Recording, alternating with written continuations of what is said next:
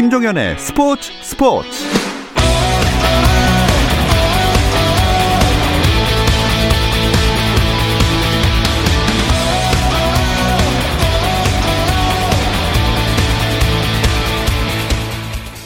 스포츠가 있는 저녁 어떠신가요? 아나운서 김종현입니다. 오늘 하루 스포츠계를 돌아보는 스포츠 타임라인으로 김종현의 스포츠 스포츠 출발합니다.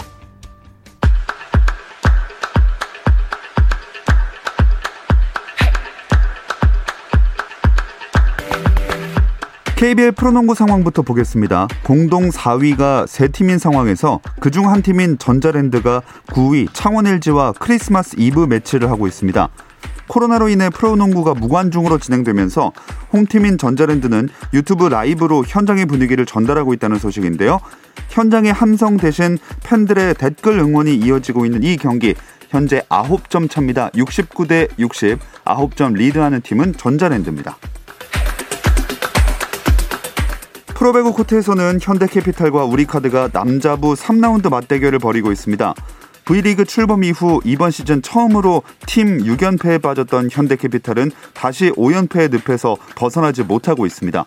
승점 10점대는 6위 삼성화재와 현대캐피탈이 전부인 상황. 그 사이 상위권은 승점 30점대로 올라갔고 중위권인 우리카드와 한국전력과의 격차도 꽤 벌어져 있습니다. 현대캐피탈의 분전이 필요한 이 경기 현재 세트스코어 1대1로 3세트 18대 13으로 우리카드가 앞서 나가고 있습니다. 축구 국가대표팀 사령탑에서 축구 행정가로 변신했던 홍명보 대한축구협회 전무가 축구협회와의 3년간의 동행을 마무리하고 울산현대 사령탑에 부임합니다.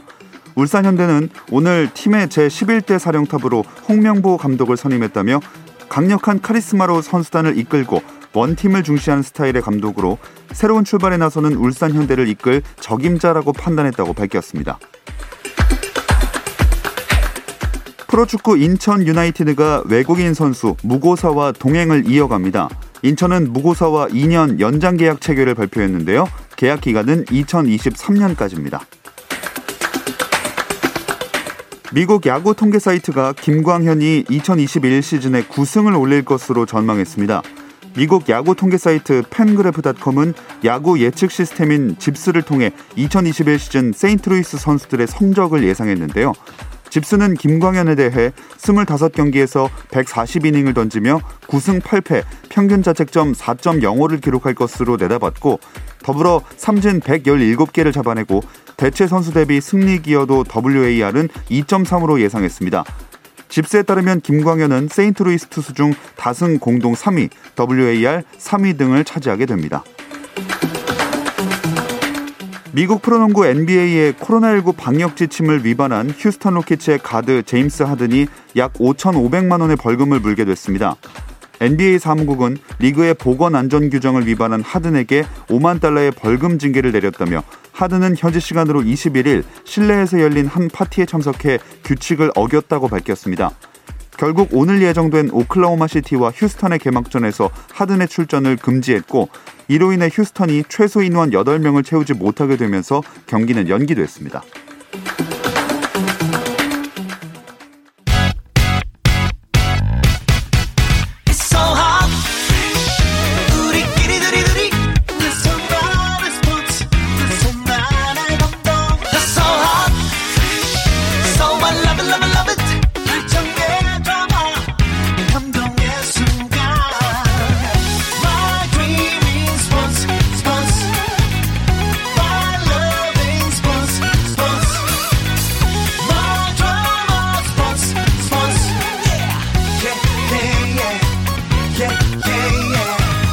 김종현의 스포츠 스포츠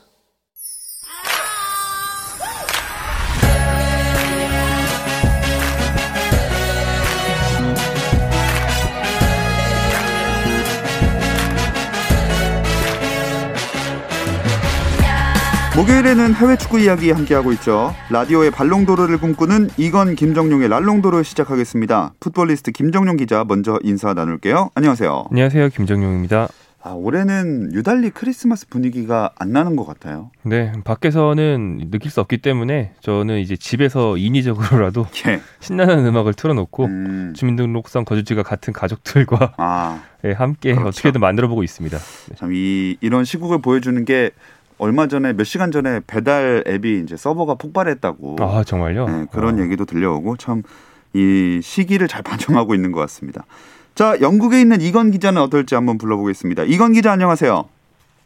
네, 안녕하세요. 메리 크리스마스입니다. 영국에 있는 이건입니다. 네, 아우 메리 크리스마스입니다. 진짜 영국은 이 분위기가 좀 나나요? 어, 뭐 크게 나지는 않고 있습니다. 제가 지금 어, 지내고 있는 런던은 뭐 어차피 사실상 봉쇄 상태고 전국적으로도 준봉쇄 상태이기 때문에 어, 필수 불가결한 일, 뭐 그런 일들을 제외하고는 외출을 잘 하지 않습니다. 특히 뭐 크리스마스 앞두고도 다들 코로나 때문에 다들 집에 꽁꽁 숨어 있는 상태라 가지고요. 뭐 큰게 이렇게 크리스마스 분위기 느낄 수가 없습니다. 음, 이 연휴가 지나면 잉글랜드 지역에 3차 봉쇄 조치가 도입될 거다 이런 전망도 나오는데 어떤 상황인가요? 어, 일단 지금 영국 전체에서 이제 백신 접종이 시작이 됐는데 백신 접종과 무관하게 확진자가 더 늘어나고 있는 실정입니다. 지금 하루에 3만 명 이상 확진이 되고 있고요. 또 전염성이 더 높고 더 위험하다는 변종 바이러스까지 발생을 하면서 크리스마스가 끝나면 잉글랜드 지역 전체로 봉쇄 상태로 돌아갈 음, 것 같습니다. 축구는 무관중 상태로 계속 이어지는 건가요? 네, 일단은 어, 무관중으로도 계속 하겠다는 의지를 보여주고 있어요. 지금 뭐 여러 부분들이 이제 많은 사람들이 조금 우려의 목소리를 내고는 있지만 그래도 축구는 계속 돼야 된다. 특히 지금 이런 상황에서 축구까지 없으면 사람들이 무엇으로 위안을 얻겠느냐라는 논리를 앞세워서 계속 하고 있고요. 특히 지난 시즌에 중간에 경기를 연기를 냈기 때문에 중간에 중단을 하고 연기를 냈기 때문에 각 구단들, 방송사들 경제적인 손해가 심했습니다. 그렇기 음. 때문에 계속 무관중으로라도 리그는 지속시키겠다라는 것이 지금 현지 당국의 의지입니다. 자, 이런 상황에서도 손흥민 선수는 존재감을 확실히 보여주고 있습니다. 네, 오늘 새벽에도 또 토트넘 경기가 있었습니다.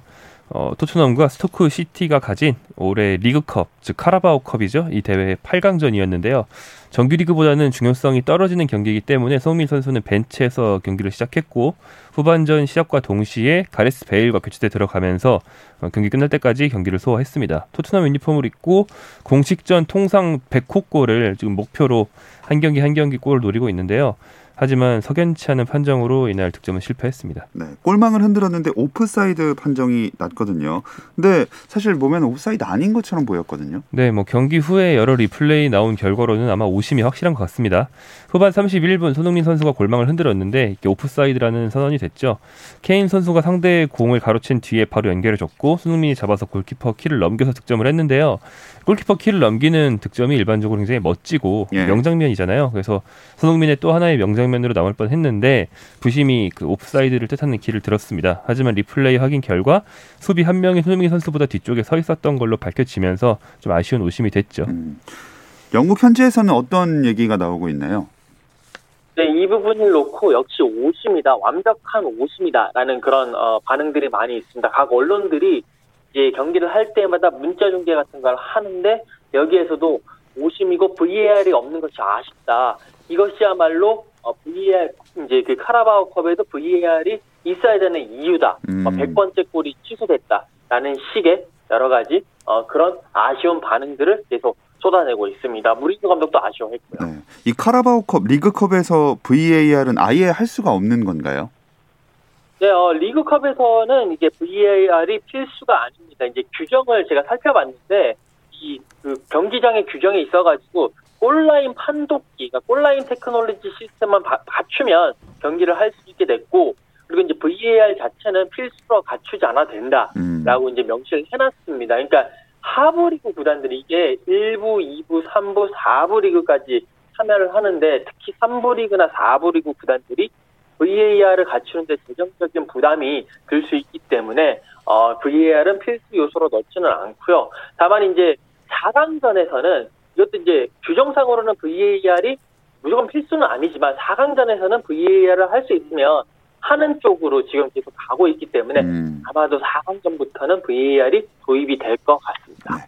비록 손흥민 선수의 100호 골은 이렇게 무산이 됐지만 토트넘은 무난하게 4강에 진출을 했네요. 네, 이날 스토크시티를 상대로 3대 1로 토트넘이 승리했습니다. 가레스 베일, 벤 데이비스, 해리 케인이 모두 이제 한 골씩을 넣었고요. 해리 윙크스 등의 최근에 주전 경쟁에서 완전히 밀려있던 후보 선수들도 컵 대회를 틈타서 많은 출장 시간을 부여받았고 모처럼 좋은 경기력을 보여줬습니다. 음. 4강은 다른 팀들도 다 가려졌나요? 네, 어, 토트넘을 비롯해서 맨체스터 유나이티드, 맨체스터 시티, 그 다음에 브랜트퍼드 2부 리그에 있는 팀이죠. 이 네 개 팀이 4강에 올랐습니다. 바로 이제 그 8강전이 끝나고 대진 추첨을 했는데 어, 맨유와 맨시티가 이제 그 결승행을 놓고 다투게 됐고요. 토트넘은 홈에서 2부 리그 팀인 브랜트포드와 맞대결을 펼치게 됐습니다. 어, 이 브랜트포드가요 8강전에서 뉴캐슬을 꺾고 올라왔는데 아무래도 4개 팀들 가운데서는 전력상 가장 떨어지는 거고요. 그렇기 때문에 토트넘으로서는 정말 호재 중의 호재다라고 말씀을 드릴 수 있겠습니다. 진짜 토트넘이 뭐라도 우승할 수 있는 절호의 기회가 온 것 같아요. 네, 토트넘은 2007-2008 시즌 리그컵에서 우승한 뒤에 여기까지 우승이 없습니다. 예. 그러니까 12년 동안 없는 거죠. 사실 2000년대 후반부터 프리미어리그의 강호로 재도약해서 지금 확실히 프리미어리그의 뭐 4강, 5강을 꼽을 때 토트넘이 꼭 들어가는 팀이 됐지만 트로피가 없다는 게 옥에 티로 꼽힙니다. 손흥민 선수 역시 선수 경력에서 첫 트로피를 겨냥하고 있는데요. 손흥민 선수도 어떤 굉장히 높은 평가에 비해서 트로피 운이 없는 선수죠. 예. 함부르크, 레버쿠젠, 토트넘을 거치면서 유럽에서만 11시즌을 뛰고 있지만 프로 무대에서 우승이 단 하나도 없습니다. 그동안 뭐 준우승은 있었죠. 챔피언스 리그와 그렇죠. 프리미어 리그 같은 굵직한 대회 준우승은 있었지만 어, 모두 마지막 단계에서 이제 고배를 맞았습니다. 자, 근데 4강에 진출해서 우승을 적기지만 이건 기자, 이 무리뉴 감독이 공개적으로 알리 선수를 저격했다면서요? 네, 어, 제 그, 이제 스토크 시티와의 8강전이 끝나고, 이제 취재진과 화상 인터뷰 기자, 기자회견을 진행을 했는데, 알리 선수에 대한 질문이 나왔습니다. 사실 이제 그, 토트넘이 스토크 시티에게 동점골을 허용한 직후에, 무리뉴 감독이 알리 선수를 향해서 엄청나게 막 화를 내면서 뭔가 이제 호통을 치는 분위기였거든요. 그래서 어떤 상황이냐라고 물었고, 이 무리뉴 감독은 그때 화가 났다. 이제 알리 선수가 뛰고 있는 포지션에서는 기회를 만들고 패스를 연결해 줘야 되는데 그러질 못했다. 아예 그러지 못하고 우리 팀에 문제를 만드는 선수가 돼버렸다라고 이야기를 하면서 그 부분이 화가 났고 그걸 지적했다라고 얘기를 했고요. 벨리알리 선수는 교체돼서 나갔는데 교체 나가자마자 물통을 발로 차는 그런 제스처를 취하면서 어, 상당히 지금 양, 그 무리뉴 감독과 벨리알리 선수의 이 사이가 좋지 않구나. 음. 불화가 더욱더 깊어졌구나. 라는 모습을 드러냈습니다. 이쯤 되면 알리 선수가 진짜 이적하는 게 확실시 되어가는 것 같아요. 네, 이적설이 많이 나오고 있죠. 그 이 카라바오컵 8강전이 알리의 마지막 경기가 될 수 있다라는 현지 보도가 벌써 있었습니다. 특히 파리 생제르맹, 프랑스 강호인 파리 생제르맹이 알리 선수를 노리고 있고 곧 이제 1월 1일이 되는데 그때부터 유럽 이적 시장이 다시 열리잖아요. 네. 겨울 이적 시장에서 데려갈 것이다라는 전망이 나오고 있는데요. 이 파리 생제르맹은 최근에 어, 토마스 투헬 감독을 경질한 것으로도 알려져 있는데 어, 이 팀의 실권 전권을 잡고 있는 레오나르도 단장이 상당히 좀 한물 간 것처럼 보이는 선수. 하지만 경력 실력이 회복될 기미가 있는 선수 예. 그런 선수들을 이번 시즌 집중적으로 영입을 했거든요. 예를 들어서 뭐 하피냐 알칸타라, 모이세 켄, 알레산드로 플로렌치 이런 유럽 굵직굵직한 나라의 대표였지만 부상이나 부진으로 최근에 이적료가 쭉 떨어졌던 음. 그런 선수들을 헐값에 영입해서 지금 부활을 시키는 것을 이번 시즌 목표로 가고 있습니다. 이런 기조에 맞춰 본다면 알리 선수도 비슷한 선수거든요. 그래서 파리 생제르맹이 어, 가지고 있는 영입 기조를 볼 때 알리를 노리는 것은 개연성이 충분하다. 음. 또 이적료도 쌓일 것이기 때문에 뭐 더욱 더 노릴 가능성이 높다 이렇게 봐야겠죠.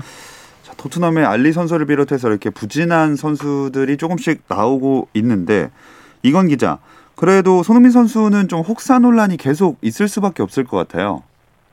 네, 손흥민 선수가 계속 지금 제대로 쉬지 못하고 계속 경기를 뛰고 있습니다. 사실 어제 경기 같은 경우에도 손흥민 선수 한 후반전 중반 이후에 들어올 것 같다라는 생각을 했는데 갑자기 후반 시작과 동시에 교체 투입이 됐거든요. 이게 이제 그 베일 선수가 어, 자기가 못 뛰겠다 뭔가 부상이 있는 것 같다라고 얘기를 해가지고 결국 손흥민 선수로 집어 넣었는데 어, 지금 현지에서도 아, 저러다가 손흥민 선수 지난번에 한번 손흥민 선수가 또 이 허벅지를 좀 아, 그 햄스트링을 다친 적이 있기 때문에 그런 것에 비추어 봤을 때 계속 뛰게 하면 혹시나 있을지 모르는 그런 부상이 좀 오지 않겠느냐 라고 많은 사람들이 걱정을 하고 있고 손흥민 선수, 케인 선수 모두 조금 care를 해줘야 된다, 관리를 해줘야 된다라는 그런 시선, 그런 어, 기사들이 조금씩 조금씩 나오고 있습니다.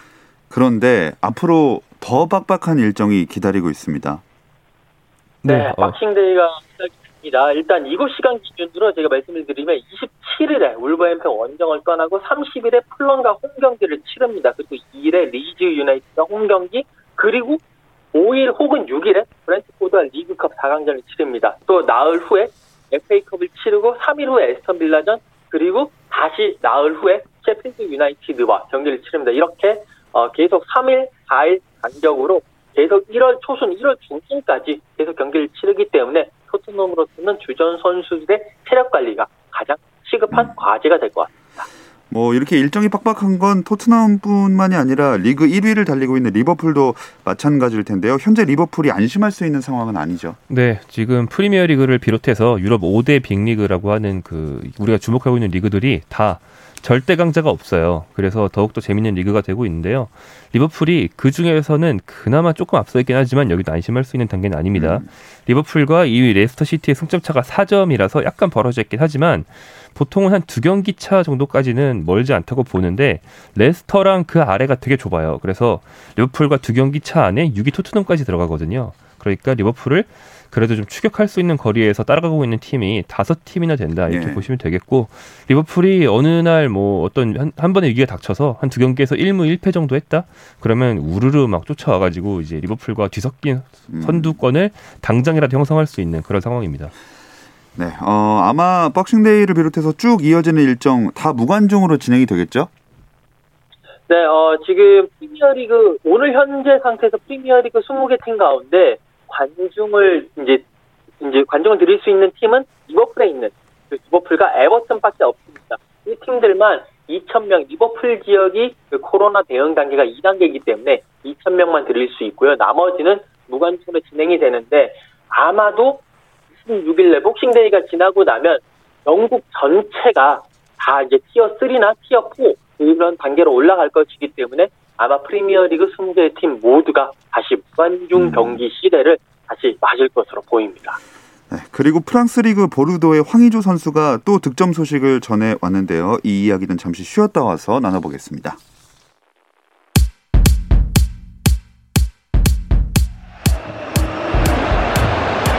options.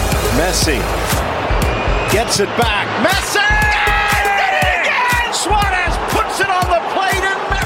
현장의 소리, 레전드들의 이야기. 스포츠 스포츠에서 모두 다 만나보세요. 김정현의 스포츠 스포츠. 해외 축구 이야기를 나누는 라디오의 발롱도르 이건 김정용의 랄롱도르 듣고 계시고요. 풋볼리스트 김정용 기자, 영국의 이건 축구 전문 기자와 함께하고 있습니다. 자, 프랑스로 가보면 황의조 선수가 이번 시즌 리그 2호 골을 쏘아 올렸어요. 네, 어, 랭스를 상대로 한 17라운드 홈 경기였는데요. 팀이 0대 2로 끌려가던 후반에 만회골을 넣었습니다. 이거는 시즌 마스코리 골을 넣은 지 얼마 안 됐는데 일주일 만에 시즌 두 번째 골을 넣으면서 역시나 첫 골만 터지면 좀 음. 빨리 몰아칠 수 있지 않을까라는 그동안의 기대에 좀 부응을 해줬고요. 사실 경기 초반에 결정적인 기회 하나를 놓쳤어요. 골키퍼를 너무 의식했는지 꽁불 때 바로 앞이었는데 골키퍼 옆으로 차려다가 아예 골대를 벗어나는 네. 좀 우중간 담장 넘기는 공을 하나 쐈는데 예. 그두 번째 결정적인 기회는 다행히 살리면서 이날 음. 어떤 지탄의 대상이 되는 건 면했고요. 다만 황의조의 분전에도 보르도는 더 이상 추격을 하지 못하고 1대 2로 패 1대 3으로 패배했습니다. 자, 보르도가 현재 13위에 올라 있어서 뭐 순위 경쟁을 뜨겁게 벌이고 있다고 할 수는 없지만 상위권은 굉장히 치열해요. 네, 파리 생제르맹이 늘 압도적인 1위를 하는 게 당연한 듯한 리그였는데 이번 시즌은 완전히 다릅니다. 네이마르, 은바페 이런 주전 선수들이 줄부상으로 빠지고 리더십이 흔들리면서 제가 아까도 말씀드렸다시피 토마스 투엘 감독이 지난 시즌 챔피언스리그 결승 진출을 시킨 어떤 구단 역사상 최고의 성과를 냈음에도 불구하고 예. 잘렸어요. 아하. 그리고 이제 후임 감독으로는 손흥민 선수를 지도했던 포체티노 감독이 유력하다는 어, 유력하다는 보도가 지금 방송 직전에 이제 유럽에 아, 흘러들어오기 시작했습니다. 그런 상황이고 1위가 릴, 2위가 리옹, 3위가 파리 생제르맹 이렇게 치열한 상태고요. 어, 우리가한테 좀 재밌는 거는 윤일록 선수가 뛰고 있는 몽펠리에가 어, 오, 어제까지만 해도 5위에 있다가 오늘 새벽에 한 경기 지면서 8위로 떨어졌는데 예. 아무튼 중상위권에 늘 위치해 있고요. 윤일록 선수는 강팀 전문이에요. 그래서 파리 생제르맹 상대할 때 선발로 나왔고 오. 오늘 새벽에는 1위 리를 상대했는데 이날도 선발로 나왔습니다. 어, 참 좋은 모습을 보여주고 있는 것 같아서 참 다행스럽고요. 파리 생제르맹 입장에서는 역시 네이마르의 부상이 가장 치명적일 것 같아요.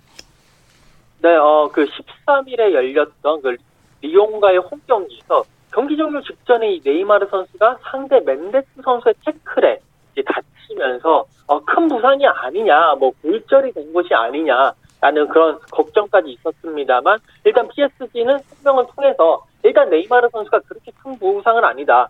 이제 단순히 이제 발목 염자로 진단이 됐는데 그래도 확실하게 돌아와야 되기 때문에 6주 정도 제한을 해야 될것 음. 같다. 그래서 내년 1월 정도에 돌아올 수 있을 것 같다라고 발표를 했습니다. 뭐 이렇게 된 상황을 봤을 때는 아무래도 파리 생제르맹 입장에서는 네이마르가 차지하는 비중이 크기 때문에 공격력에 큰 타격을 입을 것으로 보입니다. 아, 그럼 6주라고 그러면 어느 경기쯤부터 복귀를 할 수 있는 건가요?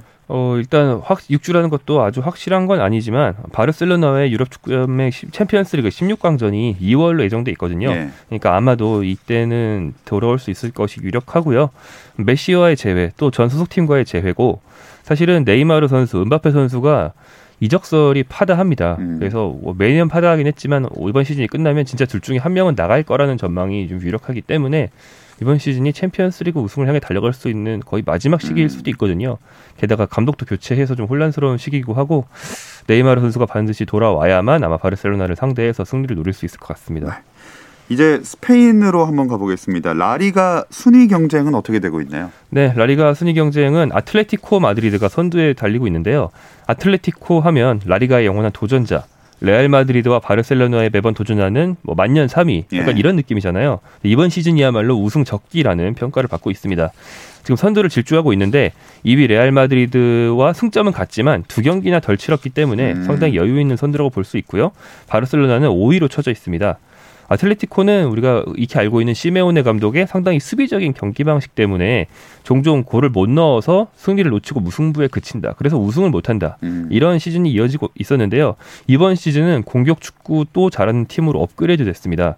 현재 경기당 평균 득점이 어, 라리가 1등이에요. 오. 게다가 실점은 13경기에서 겨우 5실점만 하면서 정말 압도적인 1위거든요. 공수 양면에서 가장 강한 팀이기 때문에 이번 시즌이야말로 좀 우승을 확실히 노릴 수 있는 그런 시즌으로 만들어가고 있습니다. 오랜만에 우승을 한번 아틀레티코가 차지할 수도 있겠습니다. 근데 이강인 선수가 소속된 발렌시아는 너무 아래에 있는 거 아닙니까? 네, 어, 지금 발렌시아가 올 시즌 리그에서 3승 6무 6패, 승점 15를 마크를 하면서 14위에 좀 떨어져 있습니다. 사실 발렌시아가 올 시즌에는 팀 rebuilding을 선언을 하면서 뭐 파레호라든지 게레로, 페란토레스, 코클랭 뭐 이런 선수들을 많이 팔았어요. 그러니까 전력 약화는 어쩔 수 없는 상황인데 그렇게 해서 추구했던 rebuilding도 제대로 안 돼 있는 모습이고 특히 뭐 이강인 선수도 제대로 중용을 안 하고 있고 그러면서 겨우겨우 겨우 팀을 풀어나간다는 인상이 크고요. 어, 21골 넣고 22골을 내줬는데 이제 골을 많이 넣어가지고 이길 때는 확 치는데 뭐 한 점 차 승부라든지 무승부 이랬을 때 계속 승점 3점을 추가하지 못하면서 이 순위가 많이 떨어져 있는 그런 상황입니다. 음, 지난 바르셀로나전에서도 이강인 선수가 딱 1분 출전하지 않았습니까?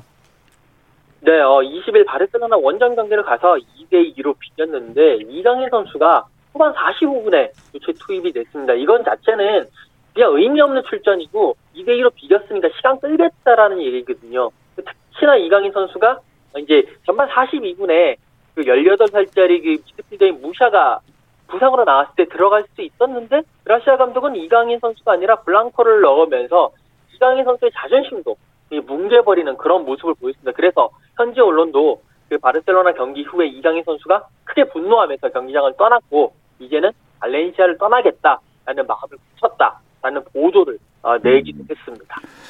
어, 이쯤 되면 이강인 선수 이적 가능성은 확실히 높아졌다고 봐야 될 것 같아요. 네, 어, 우리가 한, 한 두어 달 전부터 꾸준히 이런 소식을 들어왔죠. 발렌시아 구단이 재계약을 제시했지만 이강인 선수는 재계약을 장기 계약으로 맺을 경우에 이 팀을 떠나기 너무 힘들어지기 때문에 팀 상황을 보아하니 발렌시아는 오래 머무를 곳이 아니다. 네. 얼른 도망가야겠다. 이런 판단을 하고 재계약을 거부했다는 거죠. 근데 그렇다면 이강인 선수가 계약 기간이 이제 1년 반 남았기 때문에 1월 이적 시장에서 팔아버리는 게 발렌시아로서는 음. 유리합니다. 그래서 반년 더 지나면 어, 우리 반년 전에 이, 어, 방출했던 페란토레스처럼 헐값을 내보내야 되는 상황이 올 수 있거든요.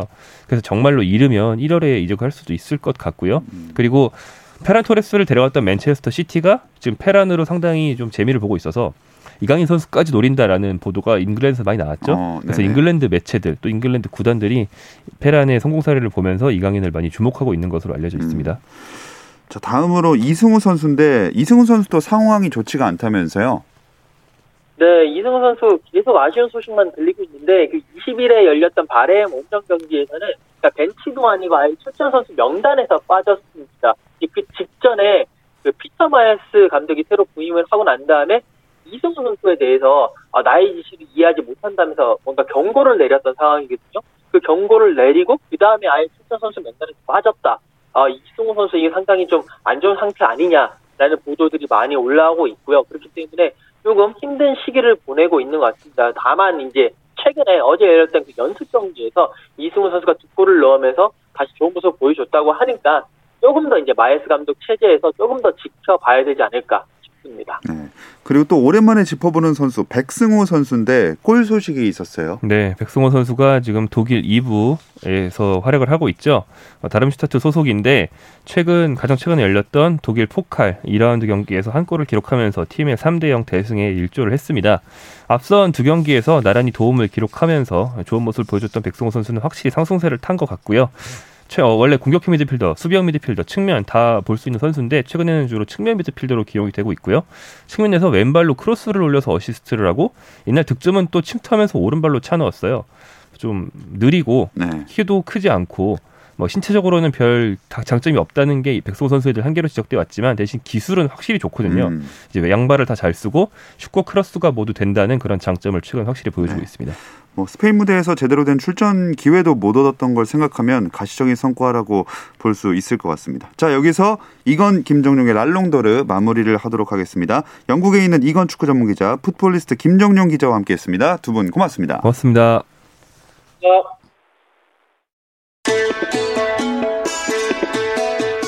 내일은 크리스마스 특집으로 함께하겠습니다. 성탄절 마음 따뜻해질 특별한 스포츠 이야기 준비되어 있으니까요. 별일 없으면 꼭 좀 들어주세요. 김종현의 스포츠 스포츠.